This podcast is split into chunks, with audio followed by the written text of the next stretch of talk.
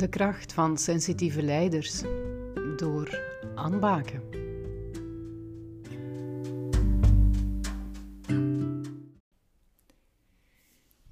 In deze episode zou ik je graag willen vragen aan om ons te helpen enige nuance aan te brengen binnen het volledige veld van de sensitieve leiders, omdat ik begrepen heb dat er toch nog onderscheid te maken valt tussen een aantal types die dan ook mhm. waarschijnlijk, of kan ik uh, vermoeden, een andere aanpak, een andere aanpak van de leidinggevende misschien nodig maken. Misschien kan je ons eerst eens eventjes oriënteren in die verschillende types. Ja, de, de kracht van de sensitieve leider heb ik zelf vooral geschreven om de sensitiviteit die dat in mensen aanwezig is, om die naar boven te brengen. Dus ik, dat wil ik zeker en vast al meegeven. Ik geloof wel dat die er is bij iedereen, bij, toch zeker bij de meeste mensen. Ehm, dus daar wil ik wel de nadruk op leggen. Het, het, hoeft niet te zijn dat je van jezelf nog niet die sensitiviteit ontdekt hebt, om dan maar te besluiten van ja, ik kan geen sensitieve leider zijn. Het kan best zijn dat die sensitiviteit er wel ergens is, maar dat die nog meer ontwikkeld mag worden. Als we gaan kijken naar uh, wie dat er doorgaans als sensitief wordt beschouwd, of van zichzelf al ervaart dat hem doorgaans is, uh, dat hem sensitief is, sorry, dan zie ik drie categorieën. Ik zie enerzijds de hoogsensitieven, de HSP's, zoals dat we die noemen. Daarnaast heb je de hoogbegaafde, dan voornamelijk de sensitieve hoogbegaafde, en je hebt ook de sensitieve introvert. Dus dat zijn zo wat de drie categorieën waar dat ik uh, rond gewerkt heb, ook in het e-book. En die dat ik ook heel vaak tegenkom uh, in mijn praktijk voor coaching. De meest evidente zou je denken is die uh, van de, de hoogsensitieve persoon. Um, die personen hebben sowieso die kwaliteit van uh, diepere verwerking van wat dat er bij hen binnenkomt allemaal, het gemakkelijker onder de waterlijn kunnen zien, um, meer vanuit het, het grotere geheel werken, vanuit het hart werken. En zij hebben daarnaast nog een aantal andere kwaliteiten waarmee dat zij er echt wel uitspringen op het vlak van die sensitiviteit. Heeft te maken met een, een scherp oog hebben voor verbanden kunnen leggen, dynamieken. Als een hoogsensitieve die diepe verwerking doet, dan gaat hij pas stoppen met nadenken totdat alles in het plaatje past. Dus die gaat een puzzel willen leggen met de informatie dat hij op dat moment binnenkrijgt. Hij gaat die informatie vergelijken met wat dat hij van vroeger weet. En hij gaat ook kijken naar wat gaat dat in de toekomst brengen als ik daar dingen mee ga doen. Dus wat dat hij gaat doen, is scenario's beginnen ontwikkelen in zijn hoofd. En dat vraagt tijd. Dat is die diepere verwerking. En daardoor kunnen zij ook heel interessante verbanden leggen. Ja, andere kwaliteit die heel kenmerkend is voor hoogsensitieven is dat ze meedogend zijn. Omdat ze zich in zoveel verschillende situaties of in zoveel verschillende standpunten kunnen inleven, hebben ze heel veel begrip voor andere mensen. En kunnen ze ook gemakkelijk ideeën van andere mensen begrijpen en daar iets mee gaan doen. In tegenstelling tot, tot leidinggevenden die vooral hun eigen ideeën naar voren willen brengen, gaat dat bij een HSP niet zo direct gebeuren. Ze zijn creatief, ze zijn, hebben een heel groot empathisch vermogen, dienstbaar, dus vandaar dat zij in functie staan van dat grotere geheel, omdat die dienstbaarheid echt wel een, een kwaliteit is van de hoogsensitieve. En ze willen ook zorgen voor samenhorigheid en begrip. Dus omdat zij sowieso zelf al het begrip hebben van wat dat er mogelijk in iemand anders zijn hoofd afspeelt of met wat dat iemand bezig is. En omdat ze zich daar ook goed in kunnen inleven, willen ze ook dat de rest van het team of de rest van de groep waar dat ze in zitten, dat ook begrijpt. En gaan ze veel moeite doen om dat te faciliteren, om op die manier de samenwerking te bevorderen. Dus dat is die eerste groep, de hoogsensitieve, waarvan dat je zou denken de meest evidente. Oké, en dan de tweede groep? Ja, daarnaast heb je de sensitieve hoogbegaafden. Ik denk ongeveer een, een 80 à ja, 85 procent van de hoogbegaafden is ook hoogsensitief. Dus vandaar... Niet meer dan dat? Ja, er wordt door sommigen gezegd dat alle hoogbegaafden hoogsensitief zijn. Daar zijn verschillende meningen over. Er zijn onderzoeken over gedaan, maar die zijn nog niet sluitend. Maar er is een heel groot percentage sowieso van de hoogbegaafden die ook hoogsensitief is. Op dit moment wordt er nog altijd gekeken naar hoogbegaafdheid als zijnde een IQ hebben hoger dan 130. Dat is de maatstaf om hoogbegaafd te zijn. Maar ondertussen zijn er ook al meer en meer mensen die beginnen te kijken naar andere facetten van hoogbegaafdheid. En die sluiten heel sterk aan bij de facetten van hoogsensitiviteit. dus de, de, de zaken die dat ik daarnet benoemd heb, die komen dan ook terug bij de hoogbegaafden. Daarnaast hebben de hoogbegaafden, doordat zij een veel snellere verwerking door hun hoge intelligentie nog hebben dan de hoogsensitieven, nog een aantal andere kenmerken die ook interessant kunnen zijn voor de sensitieve leider. Autonomie is voor hen een heel belangrijke, dat ze de dingen op hun eigen manier kunnen doen. Je moet hen niet komen vertellen hoe dat ze het moeten aanpakken, want dat vinden ze meestal niet fijn. Zij kunnen ook door hun zeer snelle verwerking heel direct zijn in communicatie. Dus zij krijgen iets van jou binnen en zij gaan daar direct op reageren. In vergelijking met een hoogsensitieve, die gaat dat eerst zelf even moeten processen en verwerken. Maar een hoogbegaafde, omdat hij zo snel processt en verwerkt, kan die ook direct in de interactie iets teruggeven, waardoor dat de zaken soms nogal ongenuanceerd terugkomen naar de zender um, of de ontvanger. Zijn zeer gedreven, uh, ook wel ja, uiteraard gevoelig, hè, dat is die sensitieve kant voelt zich ook enorm verantwoordelijk voor alles wat dat er gebeurt. Gaat dingen naar zich toe trekken. Ehm, en dat kan ervoor zorgen dat mensen zich daardoor wat bedreigd voelen. Want ja, die pakt dat al over, die pakt dat al over. Nu gaat hem dat ook nog doen. Wat blijft er nog voor mij? Hij heeft zoveel geweldige ideeën, maar ik vind dat eigenlijk niet zo geweldig. Want wat ga ik uiteindelijk nog doen? Dat kan voor spanningen zorgen in het team. Hebben ook heel veel nood aan zingeving. Weten waarom ze iets doen, wat dat daar het nut van is en hoe dat ze een bijdrage leveren aan het grotere geheel. Als ze daar rond kunnen werken, kunnen ze ook mee die zingeving gaan bepalen voor anderen in het team of voor het team in zijn geheel. Mee gaan zoeken naar het gemeenschappelijk doel is iets wat dat zij heel graag doen. Ja, dat zijn natuurlijk twee heel verschillende soorten mensen als ik jou die uh, mm hoor uh, ja, typeren. Ja. Uh, werken die hoogsensitieve dan eigenlijk goed samen met de hoogbegaafden, met de sensitieve kant? Of spettert dat toch wel? Ja, dat kan zeker spetteren. Maar dat spetteren dat heeft dan denk ik meer te maken met zaken dat zij uh, nog te verwerken hebben of waarin dat ze nog verder moeten evolueren. Ik denk dat we dat later gaan bepalen of bespreken. Dat gaat, heeft te maken met de imprints, met welke overtuigingen loop ik nog rond. Uh, wat heb ik vroeger meegemaakt in mijn jeugd, waardoor dat ik nu onbewust reageer op dingen dat er gebeuren. Dus daar kunnen wel spanningsvelden ontstaan. Ja. Maar dat hoeft niet alleen tussen hoogsensitief en hoogbegaafd, dat kan ook met andere mensen. Ja. Dus dat waren al twee uh, typen van sensitieven. En dan de derde die dat ik besproken heb in mijn e-book zijn de sensitieve introverten.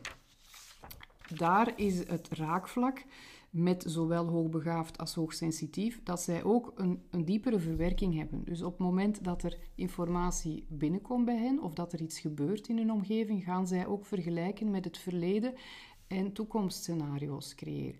Introverten zijn heel goed in risicoanalyse. Zij gaan al op voorhand nadenken wat dat er allemaal zou mis kunnen lopen met een bepaald iets. Tot grote frustratie van mensen die dat er gewoon aan willen beginnen natuurlijk en die dat geen zin hebben om al die scenario's, die rampscenario's, die waarschijnlijk toch nooit gaan gebeuren, maar je weet nooit, te horen. Maar het is natuurlijk wel interessant om iemand in je team te hebben dat al op voorhand weet wat dat er mogelijk zou kunnen mislopen. Maar je moet daar naar willen luisteren. Hè. Dat kan wel wat voor frustratie zorgen. Het zijn ook diepe denkers, hè, wat ik net zei, die die puzzel willen leggen, zorgen dat dat plaatje klopt. is iets dat voor alle drie terug naar boven komt. Het creatieve zit daar ook. Wat maakt dat, ja, dat die creativiteit belangrijk is of, of sterk naar boven komt? Creativiteit heeft sowieso toch wel vaak een component van even naar binnen gaan, u terugtrekken in uzelf en vanuit uzelf met een idee komen. En u niet te veel laten leiden door wat dat er al mainstream is of wat dat al door heel veel anderen gedaan wordt. Of wat dat er eigenlijk voor een stukje als de norm aanzien wordt in een organisatie. Als je u terugwerpt op uzelf en zelf gaat nadenken over dingen, kun je mogelijk met ideeën komen die afwijken van de norm. En dat is dan die creativiteit die dat dan naar boven mag komen. Introverten zijn ook zeer goed in luisteren. Zij hebben sowieso eerder een afwachtende, observerende houding, waardoor de andere mensen de ruimte krijgen om hun verhaal te vertellen. In een team kan dat heel fijn werken zijn. Werken voor een introverte leidinggevende wordt meestal door mensen die geëngageerd zijn als zeer fijn ervaren omdat er rekening gehouden wordt met wat dat hun inbreng is, hun mening. Er wordt ook effectief geluisterd, er worden vragen gesteld, er wordt diep doorgegaan op hun ideeën. Dat is iets helemaal anders met een extraverte leider die vooral eventueel met zijn eigen ideeën in zijn hoofd zit en minder geneigd is om te luisteren naar de inbreng van anderen. Ze zijn reflectief en ehm, doordat ze sterk naar binnen kunnen gaan, staan ze ook meestal wel goed in contact met hun eigen emoties en gedachten. Ze doen veel aan zelfreflectie, dus ze hebben meer contact met ja, hoe voel ik mij daar nu bij en wat denk ik daarover. En dat is de basis om nadien ook beter in contact te kunnen staan met emoties en gedachten van mensen uit uw team. Dus als jij wilt onder de waterlijn kijken, kijken van wat speelt er hier nu echt in mijn team, en dan hebben we het niet over operationele zaken, maar dan hebben we het over emotionele spanningsvelden tussen mensen, dan moet je natuurlijk eerst en vooral in contact staan met je eigen emoties en gedachten. Als, dat, als je dat niet hebt, als je die basis niet hebt, dat fundament, als dat er niet is, ja, dan word je sowieso langs alle kanten meegezogen en dan heb je niks om voor jezelf op terug te vallen. Oké.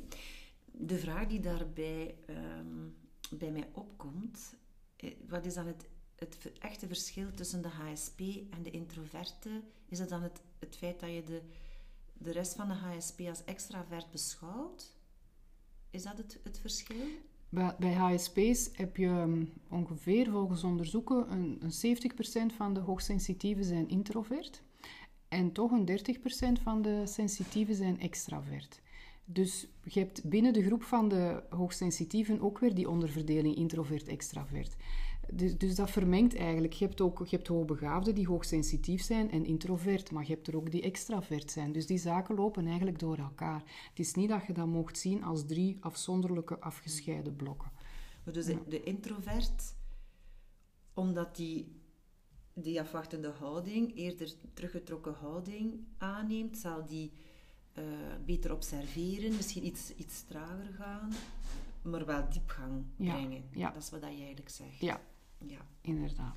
Zonder misschien fysiologisch hypersensitief te zijn. Ja, dan zou je dan wel het verschil kunnen zien met de hoogsensitieven. Die gaan sowieso via hun zintuigen heel veel prikkels opvangen. Die dat ze dan minder kunnen filteren. Dat hoeft bij een introvert niet het geval te zijn. Daar kan een verschil zitten, ja. Wat betekent dat nu eigenlijk um, concreet? Hè? Want er zijn heel wat voordelen die je uh, etaleert mm voor die verschillende profielen. Um, maar waarschijnlijk is het voor de leidinggevende van deze mensen van belang om ook misschien de valkuilen daarvan te zien. Of ja. zie ik dat verkeerd? Ja, het is uiteraard, hebben die mensen ook valkuilen. Hè? Net als iedereen, als je in iets goed bent en je gaat daar te ver in door, dan komt het terecht in je valkuil. Misschien dat ik nog eerst even wil duiden van waarom zijn die, die types dat we nu besproken hebben, hoogbegaafd, introvert en hoogsensitief, waarom hebben die nu eigenlijk kwaliteiten die interessant zijn om een sensitieve leider te zijn? En dan wil ik teruggrijpen naar de drie kwaliteiten dat ik benoemd heb die een sensitieve leider heeft. Dus dat zelfbewustzijn, uw eh, innerlijke wijsheid kunnen volgen of durven volgen en dan ook het contact met het grotere geheel.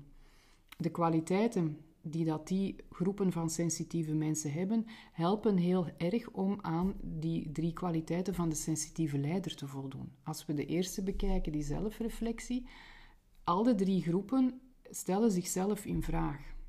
Dus dat helpt natuurlijk om, om zelfbewust te zijn. Als je aan zelfreflectie doet en ook feedback vraagt van anderen, ga je zelfbewuster worden. Dat zijn de twee voorwaarden om zelfbewust te zijn je innerlijke wijsheid volgen, daarvoor moet je natuurlijk eerst contact maken met, ja, wat denk ik zelf, uh, wat, wat, speelt er bij mij? Moet je contact kunnen maken met je emoties en je gevoelens. Anders gaat het niet zoveel innerlijke wijsheid naar boven kunnen laten komen. En dan in contact staan met het grotere geheel is veel makkelijker als je vanuit zingeving werkt, vanuit um, de groep willen stimuleren, samenwerking wilt creëren, dan gaat je sowieso al gevoeliger zijn voor wat dat er speelt in de groep. Dus dat vind ik wel een belangrijke om dat eerst even mee te geven. Ja. De valkuilen van een, ehm, een HSP, er zijn er verschillende. Ik heb er verschillende ook besproken in het e-book. Ik ga er nu eentje uitnemen. Ik denk wat dat de, waar dat de meesten zich wel in herkennen, of wat dat ze al wel hebben meegemaakt, is uh, overprikkeld zijn. Die overprikkeling is iets waar dat hoogsensitieven echt wel last van kunnen hebben. Omdat er dan zoveel informatie binnenkomt en omdat ze die diepere verwerking doen, hebben ze ook meer tijd nodig en kan het op een gegeven moment ook echt gewoon te veel zijn. En als je dat dan gaat combineren met ja, je bijvoorbeeld dienstbaar willen opstellen in je team, dat je de mensen werk uit handen wilt nemen, dat je niet wilt dat andere mensen overbelast geraken, ja, dan is er maar één persoon die dat op dat moment aan overbelasten zijn en dat is uzelf. Dus dat is iets waar dat zeker hoogsensitieve leiders enorm voor moeten opletten, dat ze de verantwoordelijkheid leggen bij de persoon wiens verantwoordelijkheid het is. En dat is dan eigenlijk al een, een hele goede manier of een heel goede tip om aan je overprikkeling te werken. Dat je daar grenzen durft aangeven en die durft stellen. En dan de hoogbegaafde? Ja, als je de hoogbegaafde, daar zijn ook wel hè, een aantal valkuilen. Eigenlijk bij elke kwaliteit dat, dat een van de drie heeft, hè, HSP, hoogbegaafd of introvert, horen uiteraard ook valkuilen. Hè. Want als je te ver doorgaat in je, val, in je kwaliteit, dan kom je in je valkuil. Voor een hoogbegaafde denk ik, hetgeen dat, waar dat veel mensen mee geconfronteerd worden als ze met een hoogbegaafde samenwerken, is de miscommunicatie het elkaar niet kunnen begrijpen. Omdat je gewoon op een andere snelheid zit. Uh, zit op een andere frequentie. De hoogbegaafden hebben dan ook de neiging om nogal direct te zijn, vanuit een positieve intentie, want ze willen dat de samenwerking verbetert, of dat dingen sneller lopen of vlotter gaan, of mensen attent maken op wat dat er mis kan gaan. Um, maar dat gaat soms wel eens in het verkeerde keelgat bij andere mensen, die zich daar dan door bedreigd of niet begrepen voelen of dergelijke meer. Een hoogbegaafde kan vanuit zijn eigen overtuiging, en heel vaak hebben ze natuurlijk ook gelijk, beginnen doordrammen. En dat is ook iets wat dat meestal niet zo aangenaam wordt ervaren door de anderen. Ja. En dan hebben we nog de introvert. Ja, de valkuil van de introvert ehm, zou kunnen, als hij zich wat onzeker voelt, dat hij naar besluiteloosheid neigt. Ik heb verteld dat ze willen dat, net als bij de ASP en bij de hoogbegaafden, dat het plaatje klopt. Een introvert kan in de valkuil terechtkomen van te blijven zoeken naar details en naar informatie. Zeker als het om iets belangrijk gaat, gaat hij wachten met een beslissing te nemen en eerder blijven verder zoeken naar nog meer info. Om dan alles te kunnen samenleggen en toch maar zeker te zijn dat hij niks over het hoofd gezien heeft. Wat tot grote frustratie kan leiden binnen een team die met iets wilt beginnen of iets wilt afronden of, of ergens wilt weten wat voor traject dat er gegaan wordt. Als ik jou zo hoor, dan uh, kan het een interessante uitdaging zijn voor een leidinggevende als hij toevallig een HSP, een introvert en een hoogbegaafde in zijn team heeft. Uh, ja. Hoe doe je dat dan? als je als leidinggevende van een uitdaging houdt, dan is het interessant om die drie samen in je team te hebben. Nu, op zich kan dat wel tot heel mooie resultaten leiden. Daar niet van, hè, als je die drie samen hebt. Maar je gaat wat moeten faciliteren, wat moeten modereren de hoogbegaafde die gaat sowieso snel gaan. Dus wat dat er nodig is om die miscommunicatie te vermijden, is dat jij als leidinggevende gaat vragen stellen, waardoor dat de rest van het team kan volgen. Als de hoogbegaafde te snel gaat, zorg dat je hem eigenlijk een beetje afremt door vragen te stellen, waardoor dat hij meer uitleg kan geven. Waardoor dat hij ook kan uitleggen welke stappen dat hij in zijn eigen hoofd gemaakt heeft, maar niet verteld heeft aan het team. Want hij vertrekt van punt A en hij gaat hoogstwaarschijnlijk naar punt Z zonder te vertellen wat dat daar allemaal tussen ligt. Dus als leidinggevende is het interessant om door te vragen van hoe zij er daartoe gekomen, welke weg heb je afgelegd, welke tussenstappen in de mate dat die hoogbegaafde daar dan ook voor open staat om dat te vertellen. Maar daar kun je als leidinggevende wel op voorhand al bespreken van hoe zou dat voor u zijn als ik wat vragen begin te stellen, waardoor dat de rest van het team kan meevolgen. En meestal voelen ze zich daar eigenlijk dan ook wel oké bij dat dat gebeurt. Vinden ze dat niet erg. Maar ik zou het wel eventjes op voorhand bespreken met die hoogbegaafde. Dan, ja, als je een hoogsensitieve in je team hebt, wat dat er daar kan gebeuren, is dat je de indruk hebt van ja, die raakt nu zo snel overprikkeld, is altijd wel iets met die persoon, uh, het, het gaat weer niet meer, ze moet weer een half uur zich gaan afzonderen, bij wijze van spreken. Ja, dat is zo. Gun die mensen hun alleentijd. Um, maak dat ook bespreekbaar, dat mensen alleentijd nodig hebben en dat niet iedereen zin heeft om altijd maar um, extraverte bezigheden samen in groep uh, hoera, hoera te doen, maar dat het soms ook wel eens nodig is dat mensen zich terugtrekken en eventjes met hun gedachten alleen zijn. Het is ook aan de hoogsensitieve zelf om dat aan te geven of zijn eigen rustige ruimte op te zoeken. Zeker als je in een, een landschapsbureau zit. Minstens dat er mensen aan uw bureau staan te praten of een paar bureaus verder ben jij als hoogsensitieve afgeleid. Nu sowieso komt men meer en meer terug van die landschapsbureaus. Er beginnen meer en meer studies te komen die aanduiden dat het toch niet zo goed is voor de productiviteit om allemaal samen in één ruimte te zitten. Voor de samenwerking oké, maar dat moet gefaseerd gebeuren. Dus een stukje samen voor samenwerking, maar ook voldoende tijd voor mensen alleen. Dan bij de introvert, als je dat wat mee wilt faciliteren, zou een mogelijkheid kunnen zijn dat je die persoon gerust gaat stellen dat er rekening gehouden wordt met zijn opmerkingen, met zijn risicoanalyse, maar dat dat daarom niet allemaal besproken moet worden in die meeting zelf.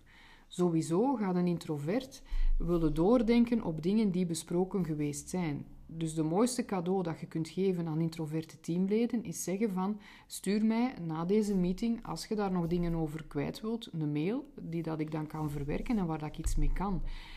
de introverten hebben vaak van die nagekomen berichten, noem ik dat dan. Zij zijn na een meeting nog over zaken aan het nadenken en ineens komen ze tot iets van, oh, dat ben ik vergeten te zeggen of dat zou interessant zijn.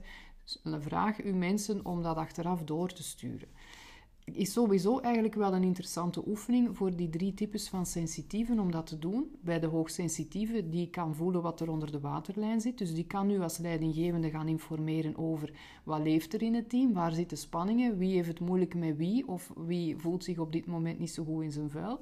En de hoogbegaafden, die kunnen nu informeren over welke mogelijke stappen dat ze nog zien, welke nieuwe innovatieve, creatieve projecten dat ze nog um, voor mogelijk houden, gebaseerd op wat dat er in de vorige meeting geweest is. En op die manier kun jij die informatie verwerken en gaan faciliteren voor de rest van het team. Dat iedereen zich gehoord en erkend voelt in zijn kwaliteiten. Dat lijkt mij een uh, mooi uitgangspunt, waarschijnlijk tijdsintensief. Mm. Maar het is natuurlijk zo uh, dat people management nu eenmaal wel tijd vergt. Ja. Misschien moeten we daar wel eens meer van doordrongen zijn. Ja, en dat is nu eigenlijk net de kwaliteit van de sensitieve leider. Hè, dat die die zaken gaat doen, omdat hij weet dat dat belangrijk is. Hoe meer dat je in die zaken investeert, hoe productiever dat je team op lange termijn ook zal zijn. En sowieso vind ik de belangrijkste taak die dat je als leidinggevende hebt, is zorgen dat het uit je mensen het beste naar boven kan komen. En dat kunnen alleen maar door hen op hun kwaliteiten verder te gaan stimuleren en te gaan aanspreken.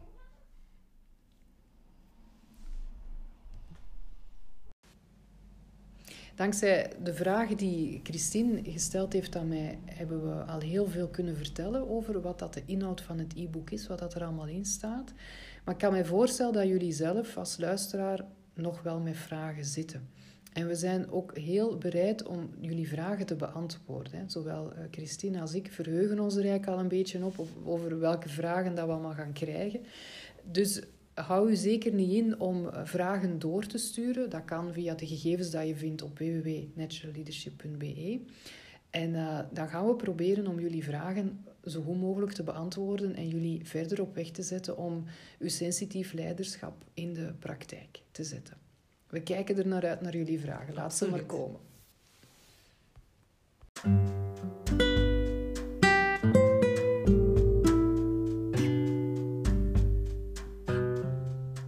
De kracht van sensitieve leiders door Anne Baken.